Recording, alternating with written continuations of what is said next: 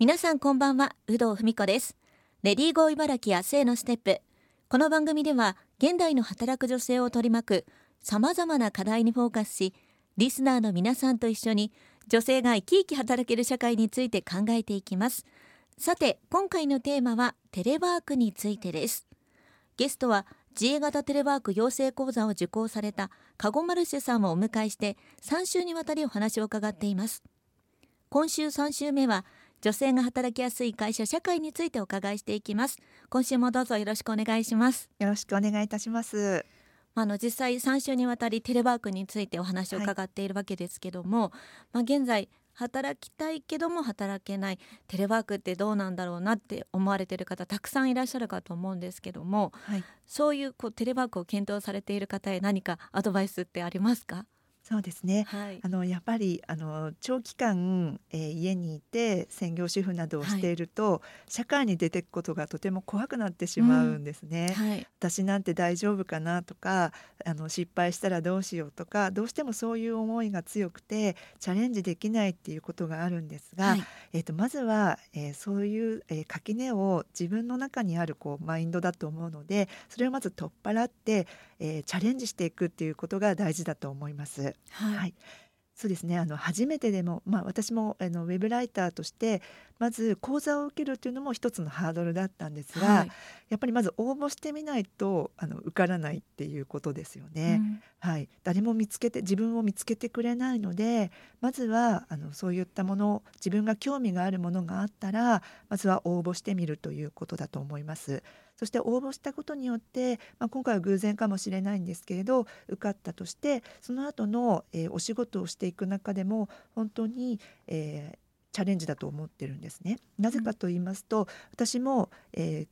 講座を受けただけでも仕事はまだ一回もしたことがなくて記事に応募する時にもとても迷いがありました。はいというのは、えー、記事も経験者を求むという記事もありますし、はい、初めての方でもいいですというのもあるんですけれどそれはものすごくこう単価が低くてこれだけ仕事をしても本当にこんな少ししかあのもらえないんだったらなんかやって意味があるのかななんていう、うん、やっぱりお仕事とかもあったりするんですね。うん、でも自分がやりたい仕事はそういうものではなくてきちんと記事を書いていきたいという仕事だったのでそれには経験者を求むと書いてあったんですが私は初めてでも応募してみました。そしてあの記事を書くのは初めてですが、まあ、インテリアコーディネーターという、えー、今までしてきた、えー、何か自分が今まであの何でもいいんですけれど例えば接客業でも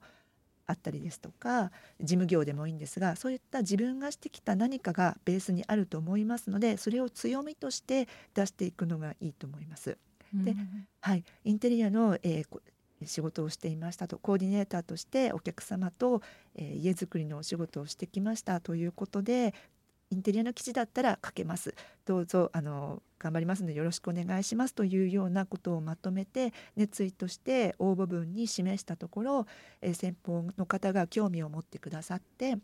逆にその初心者としての目線というのも、うん、えー、我が社では大事にしたいと思いますとあのそういったブログを読んでくださるのはクロートの方もいますけれど実際に、えー、インテリアに興味を持ってるけど何をしていいかわからないとか家づくりをしたいけれど、えー、何から取り掛かっていいかわからないというような、えー、方々もいますのでそういった視線でもいいので書いてみてくださいということで採用になったんですね。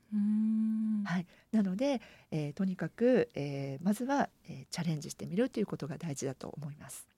なんかカゴマルシェさんの場合その一歩踏み出すっていう,、はい、こうアクションを起こしたこう何か原動力ってあるんですか？そうですね、まあ、私自身がこれは自分の強みだとも思うんですけど、えー、何かこう調べたりとか情報を中に入れたりするインプットが好きなんですね。うん、はい、それでまあ新聞を読んだりとか例えば地域ウェブライターの仕事なんですが実際にこう車で、えドライブをしていたりとか子供を迎えに行く途中に、あれ？あそこに新しいお店ができてるとか何のお店だろうっていうふうに気になることがあったりとか、えこの間もあったんですがある物産展であの美味しいものを見つけたんですね。それでもういきなりなんですけど実はこういう仕事をしていましてウェブライターという仕事をしていまして是非あのえー、御社を取材させていただきたいので、うん、というよろしくお願いしますということでもちろんダメなこともあるんですが、うん、それでああのそんなに興味を持ってもらえるんでしたらあのぜひあの記事にしてくださいっていうふうにおっしゃっていただいたりとかもできますので自分のその情報のアンテナを張ることとかインプットをするということがたまたまこのお仕事にもつながっているのかなとも思います。なるほど、はいそして、まあ、現在2児の母でもあるということなんですが、はい、実際こう両立についてこう感じていることって何かありますか？そうですね。はい。あの記事を書いてる最中にもう今ちょうどこう自分が乗ってきて、うん、スラスラかけてるっていう時に「あのお母さん」とか呼ばれて「あのお腹すいた」とか、うん、あそうだもう夕ご飯の支度しなきゃいけない時間だったとかあおやつの支度しなくてはいけないとかあとは急にこう兄弟喧嘩が始まって、うん、もう泣きながら入ってきたのをこう仲裁しに行く時とかそういった時にはやっぱり家で仕事をしている分、うん、もうちょっとこう途中に何かが入ってきたりっていうのはあります。まあ、そういったのがどうしても今日は記事を書かなくてはいけないっていう場合でしたら例えばこうあのそうですね、カフェに行って集中しながら書くということも選べますので、うん、今日ちょっとママもお仕事忙しくてダメだから あのごめんちょっと外行ってあの記事書いてくるって言った時もあったりとか。うん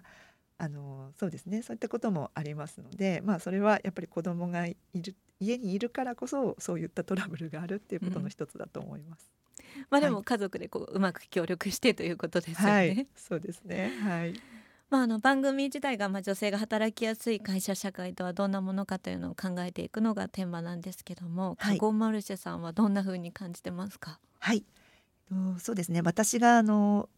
育った時代っていうのは、うん、やはり女性は短大でいいですとかあとはまあ地元で就職するのがまあ女性だよねみたいないう時代だったんですが、うん、今っていうのはまああの男女平等ということもあったりとかで職業選択の幅っていうのがとっても広くなっていると思うんですね。うん、はい。で働き方の選択肢も増えていますし、えー、女性があのお子さんの子育てをしながら、えー、ワーキングマザーとしてフルタイムで働いているという働き方もあったりとかあるいは、えー、フリーランス、まあ、私も含めてなんですが、うん、フリーランスという形であの在宅でお仕事をしたりとかあとは、まあ、例えば週3日だけ会社に行って仕事をして残りの2日は家で仕事をする、うん、またはもうもっと自由な生き方ですとえー、住居も決めずに、うん、あのそうですね例えばこうのどかな、えー、空気の美味しいところ川沿いとかあとはまあ星空が綺麗な、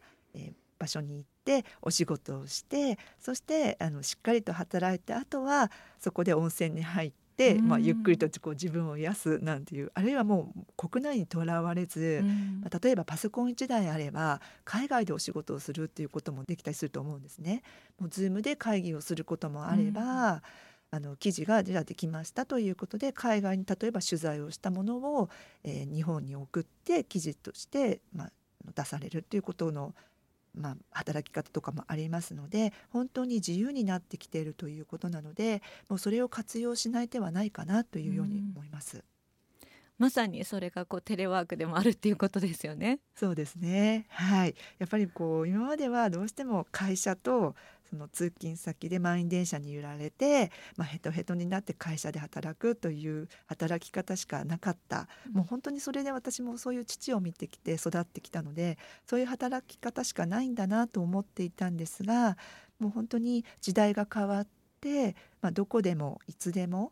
まあ、どんな時からでも仕事ができるという環境になったのでそれを、まあ、あの特に、まあ、働き方が制限されやすい女性というのもありますのでそういった女性にこそ合うような働き方が、まあ、テレワークだと思います。では番組お聞きの働く女性向けて何かメッセージがあればお願いします。はい私もやはりあのへこんでしまうこととかもありますがそういう時はあの SNS などで、まあ、皆さんが頑張っている書き込みを見たりとかあとはまあ自分のやりたいことっていうのをリスト化して、まあ、私まとめてみたらこの間100あったんですけれど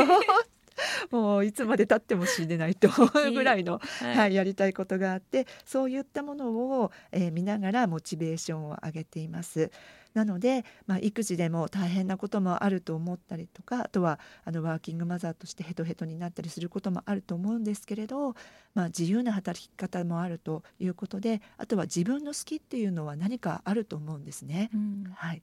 まあ、あのそれは自分が気づいていないだけで例えば家族と話し合う時とかあるいはまあお友達と何かこうちょっとカフェでお話したりとかランチをしたりする時に「えあなたってえこういうことを知ってるよく知ってるじゃん」とか「えこんなこと教えてくれてありがとう私全然知らなかった」っていうそういったこう自分の強みみたいなのもあると思うのでそういったものもあの力にしながら、え自分の好きを仕事にしていっていただきたいなと思います。カゴマルシェさんに3週にわたりお話を伺いしました。素敵なお話ありがとうございました。こちらこそどうもありがとうございました。楽しかったです。